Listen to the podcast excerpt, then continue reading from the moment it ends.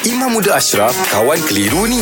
Boleh jawab soalan kawan? Assalamualaikum, Mam. Waalaikumsalam warahmatullahi Uh, ini soalan datang daripada Zaleha binti Abdullah. Soalan dia, orang yang kena kanser buah dada selepas dibedah, bagaimanakah caranya untuk menanam sama ada di kubur atau di mana sahaja? Harap dapat penjelasan daripada Imam. Baik sebenarnya walaqad karramna bani Adam. Anak Adam itu dimuliakan oleh Allah Subhanahu taala. Jadi anggota tubuh badannya dimuliakan. Sebab itulah kita ini kalau kita uh, anggota tubuh badan kita terpisah tapi kita belum meninggal dunia, disunatkan untuk kita ini uh, menanam anggota tubuh badan kita di dalam di dalam tanah sebab Hmm. dianggap sebagai tanah itu tempat lahirnya kita. Daripada itu kita datang, kepada itu kita kembali. Sebab itulah rambut, kita punya kuku, kita potong bulu-bulu kita disunatkan untuk kita tanam.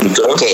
Tapi kalau kita meninggal dunia dan badan anggota kita terpisah, maka kita dimasukkan sekali dengan kain kafan. Dia menjadi satu kewajipan. Ha, kalau mati, terpisah anggota tubuh badan, wajib tanam semua sekali. Tapi kalau kita hidup, cuma tangan kita terpotong, disunatkan untuk kita meletakkan di tempat yang mulia. Jadi dalam kes ni, biasanya bagi orang yang kena potong kaki, diabetes, orang yang terputus dalam aksiden dan sebagainya, ha, saya tak pastilah pihak hospital macam mana tindakannya. Kalau pihak hospital memulangkan semula anggota tubuh badan kita, kita pulang dan kita tanamlah di mana tempat yang sesuai. Jadi persoalannya, kubur ke ataupun di mana-mana. Kena ingat, kubur itu ada isu-isu wakaf, ada isu-isu tertentu. Ha, bukan senang-senang nak pergi korek kubur. Jadi saya tak sarankan untuk dia pergi ke kubur sebab takut-takut kubur tu ada ruang-ruang yang telah ditempah, ada orang menjaganya. Jadi dia tak boleh sesenang itu. Kalaulah tempat itu dibenarkan, penjaga kubur benarkan untuk ditanam di hujung sudut dekat kubur. Ha, itu tak ada masalah. Tapi kalaulah dia